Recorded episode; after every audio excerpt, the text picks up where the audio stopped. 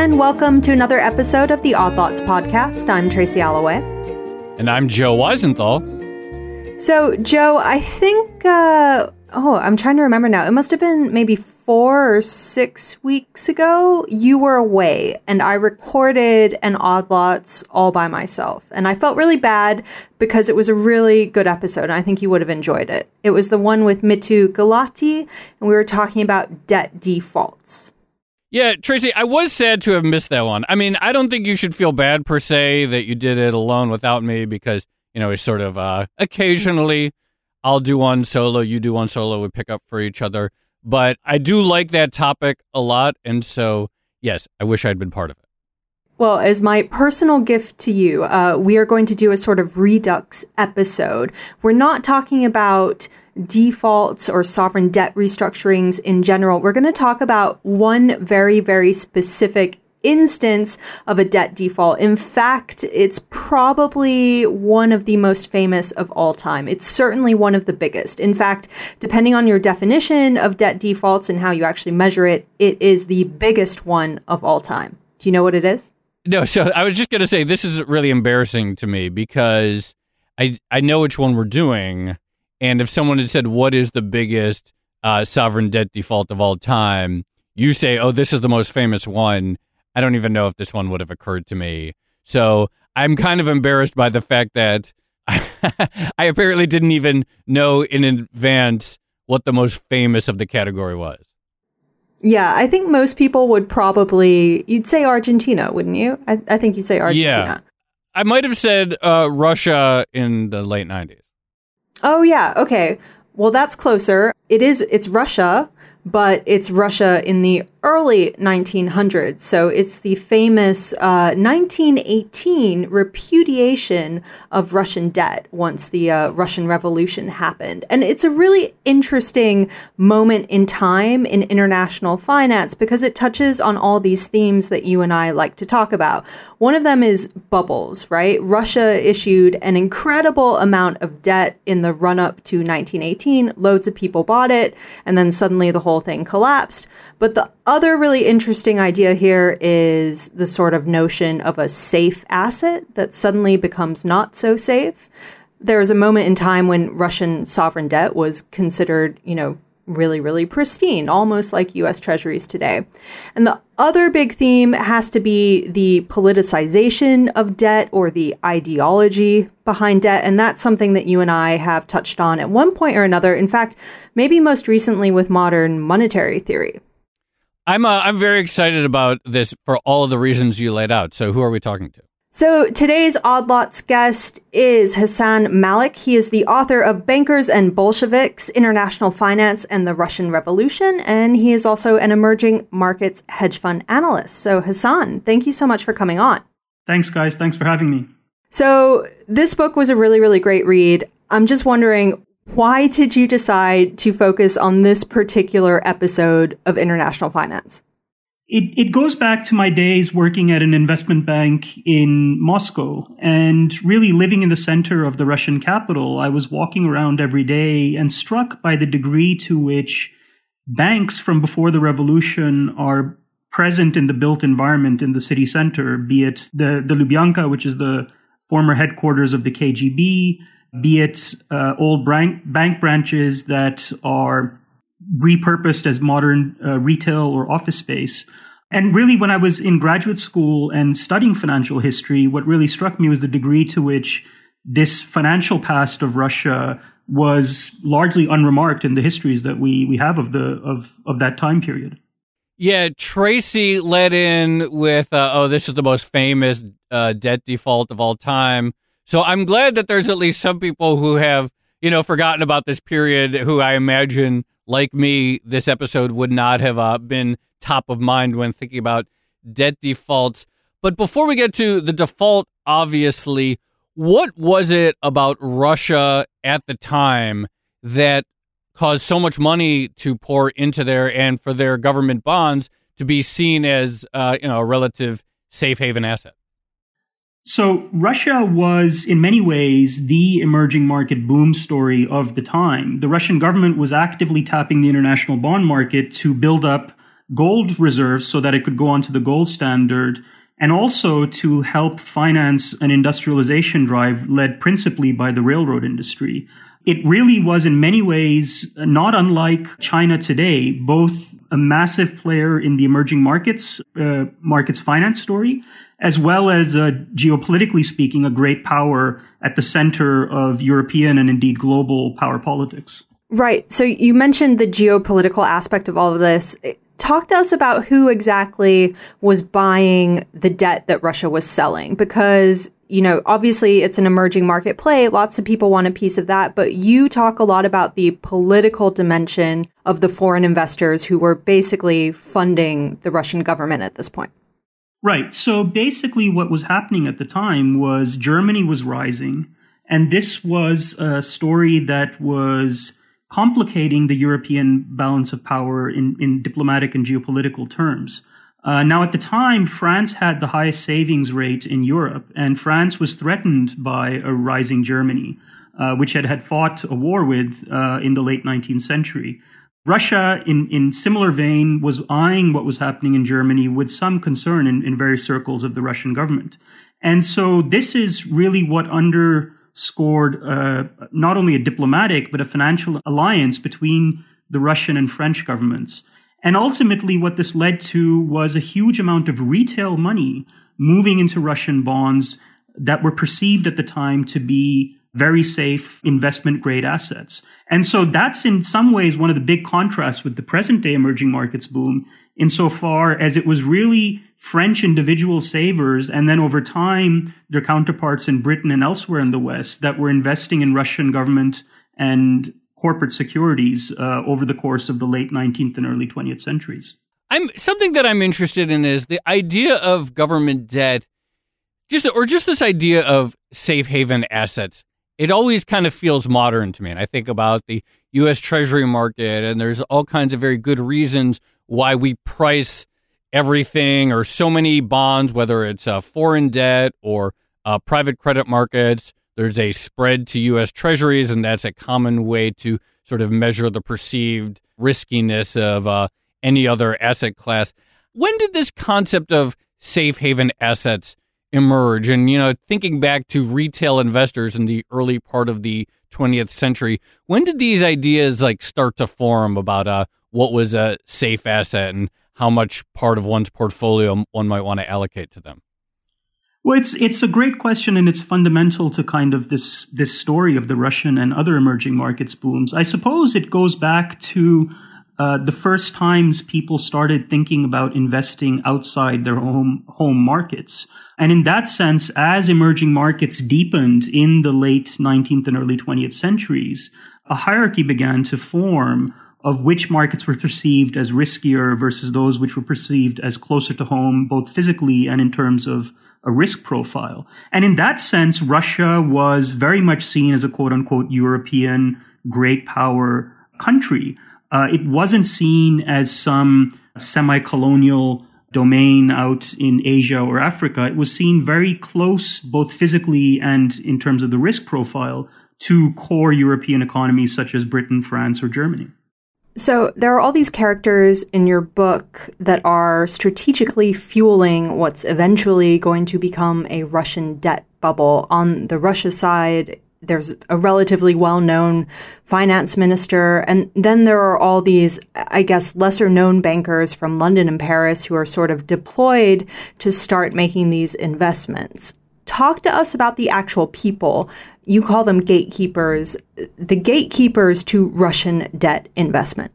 Yeah, so this is a concept that I borrowed from uh, a scholar on sovereign debt by the name of Marc Flandreau, and I think he very aptly described the way capital markets worked both in the past and the present. That is, even though you have debtors and and savers, the process of channeling those flows of capital happens, of course, through the banks and the bankers and the and the investment managers that are present both in current markets as well as in the past. And that to me was a very interesting nexus of people because they were ultimately individuals with all the the biases and the prejudices and the imperfections of, of, of individual human beings. And that's really why I, I wrote this as a, as a history book, as a story of, of people trying to feel their way through very difficult and imperfect markets at, at really a pivotal moment in world history. So one of the things that comes out, for example, is the degree to which national biases and patriotism at a time of geopolitical tension and ultimately war fed through to investment decision making and how this wasn't just a story of clinical analyses of of balance sheets or of macroeconomic accounts, but rather also of humans trying to think their way through uh, very confusing and, and fuzzy market environments. You talk about these gatekeepers, but what specifically were the decisions that they made that uh, were so pivotal in getting a uh, flow of funds to Russia? So there were several. Um, in one instance, in early 1906, when the Russian government was really on the ropes, financially speaking, and on the verge of having to suspend convertibility of, of rubles into gold, the banker stepped in with a very key loan, which at the time was the largest ever recorded in history. And this really happened because of two bankers in particular in Paris and London, respectively, who had cultivated relations with the Russian finance ministry, which the ministry levered to great effect in 1906. Another example is the opening of the first branch of what is now Citigroup in Russia in early 1917, the very year of the revolution. Uh, and again, reading the correspondence that the bank had internally, it's very evident that this was a decision that came to a large part because of the man on the ground and his feelings about Russia and its prospects, not only long term, but because of a sense of almost responsibility on the part of the US towards Russia and on the part of an American businessman towards uh, his Russian counterparts at a time of war. Yeah, I love that anecdote because it's just amazing to think that Citi was opening a branch uh, on the eve of the Russian Revolution. On that note, you know, you just mentioned the loan that basically saved Russia in 1905 or 1906. Why did investors hold on for so long? And why didn't they push the Tsarist government for more reform after they extended that loan? It's a great question, and it's uh, got a very complicated dynamic behind it. In one sense, there were conflicting arguments both in favor of and against uh, extending loans. One argument, of course, is it's an anti-democratic government, and supporting them will just uh, encourage bad behavior. Another argument counter to that was that actually engagement is how one pushed development and ultimately a better direction in, in Russian policymaking. The other story, of course, here, and this is where the gatekeepers were not just bankers, but also ministry officials in Russia itself, was that the Russian government became very adept at leveraging the exposure that foreign governments and banks had to the Russian economy to great effect. So by the time the 1906 loan came up for discussion, the French had already invested so significantly into Russia that it really becomes a question of whether it was the creditors that had more power over the debtor or vice versa.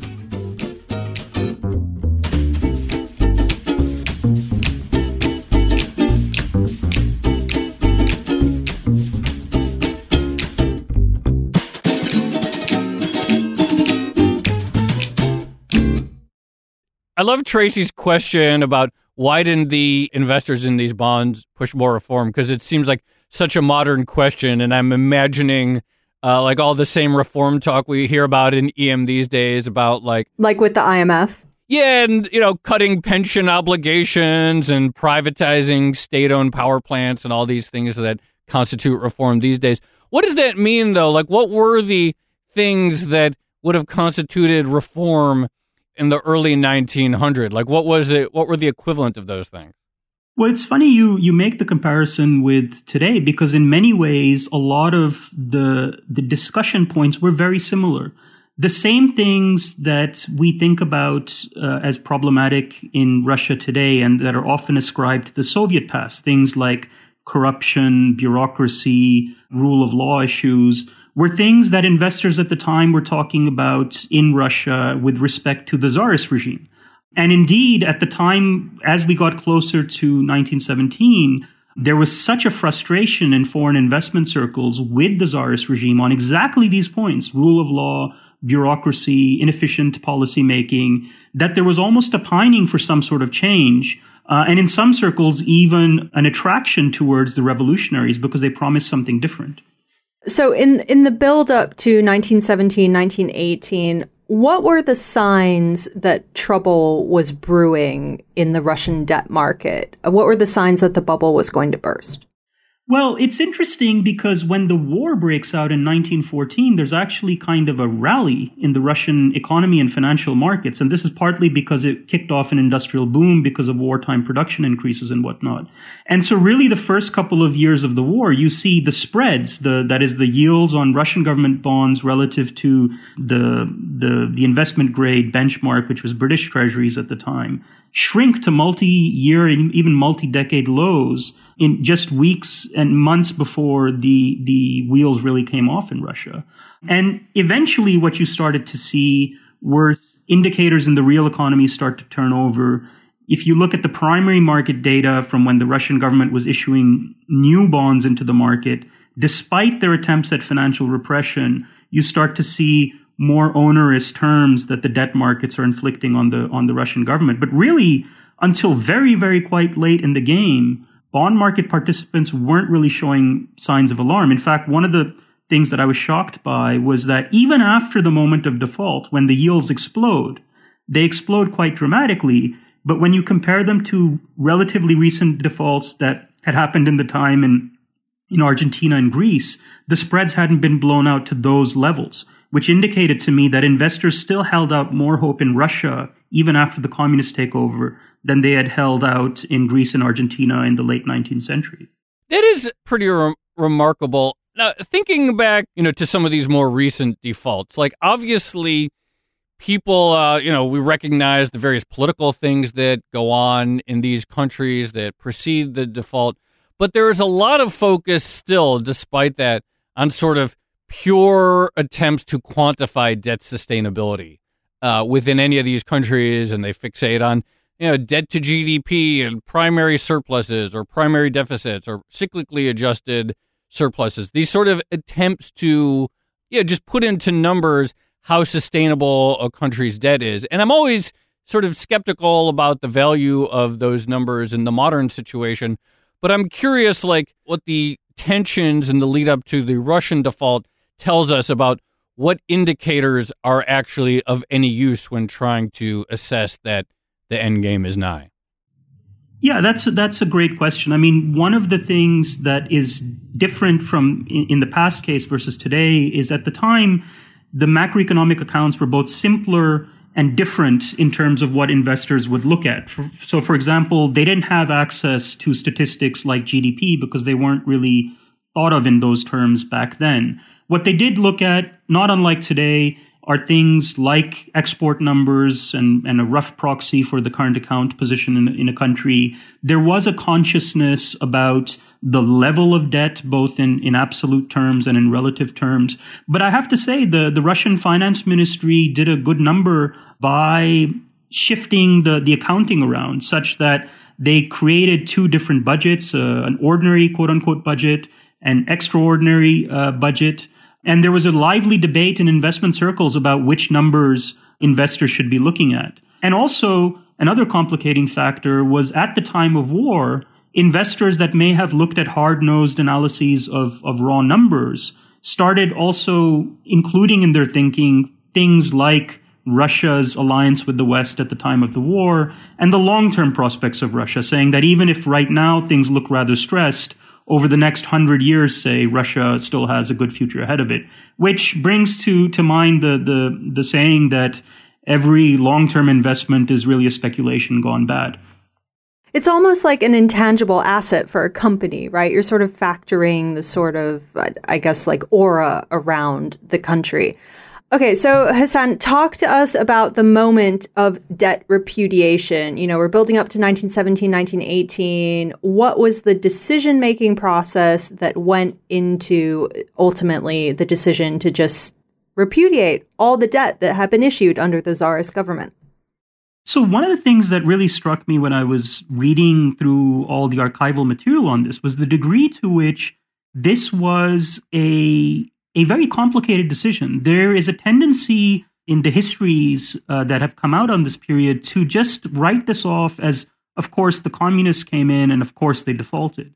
Uh, in reality, it was a very complicated decision because, yes, the communists hated the bankers and the financiers and the capitalists, but there were also some, so there was, you know, this ideological backdrop to it, but there was also some very practical considerations. So one of the things was the revolutionaries basically had their support in urban centers and many of them were really not representative of Russia as a whole, which was still a very agrarian country. So coming in and talking about repudiating the debts was a very shrewd way of building support amongst the peasantry, which had run up mortgage debts in the process of land reform uh, that had preceded the revolution. There's also the counterfactual situation, which is that if the Bolshevik Revolution had not succeeded in late 1917, and, and there's plenty of reason to argue that it could not have succeeded in a different scenario because it was such a closely run thing. You have to ask yourself, what would a different government have done? And one of the arguments that I make in the book is that if you look at the numbers and if you look at the situation and how badly the Russian economy um, had started to perform by late 1917, that even a more pro Western, even a more liberal government at the time would have had to default. And so it's, yes, partly a story of this ideology, but partly it's also a story of practicality. And the other thing that I would say is that at the time that the Bolsheviks came in, they really inherited the keys to essentially the largest country on earth. And they were so taken up by the mechanics of running this large country that it took quite some time. It took a number of weeks before they were actually able to issue a decree repudiating the debts, which also created its own levels of confusion and, and, and uncertainty in the market.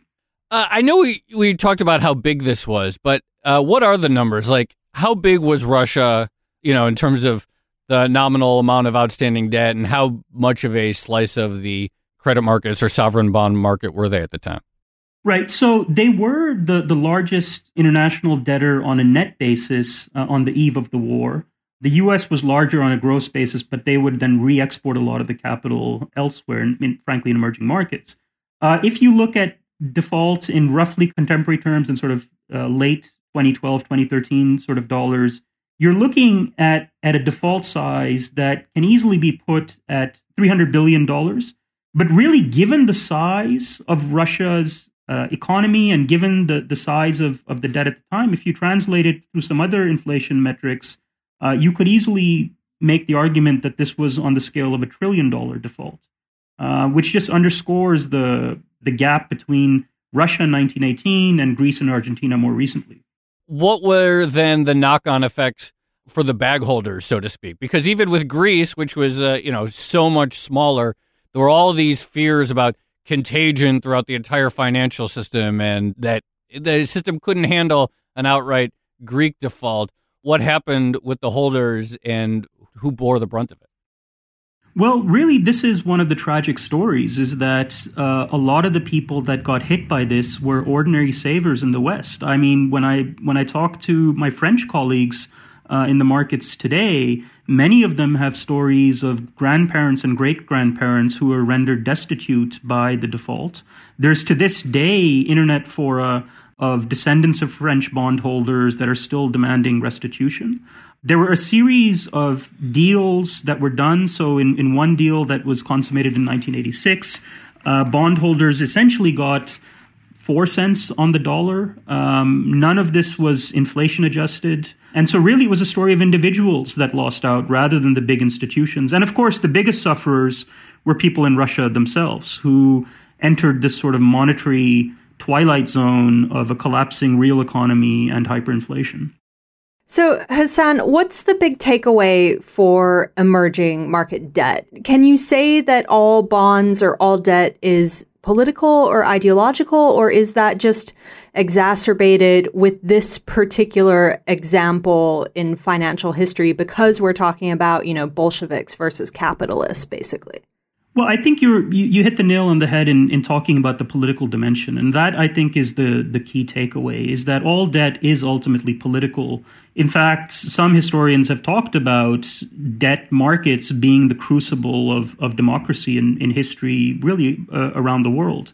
I think the, the lesson that I took away as, as from an investment standpoint is that as important as the hard numbers analysis, thinking about balance of payments and, and GDP growth trajectories and whatnot are, the political dimension is so crucial. And in particular in emerging markets, investing is not something that happens in a vacuum. It's not just a clinical scientific process. When one is deploying capital in an emerging market, one is often taking, whether explicitly or implicitly, um, sides in a in a political spectrum, and it's very important to be conscious of what those investments represent in that context. I'm afraid we're going to have to leave it there, but that was a really fascinating conversation. That was Hassan Malik, the author of Bankers and Bolsheviks. Thank you so much for coming on. Thanks, Hassan. Thank you. Thank you for having me.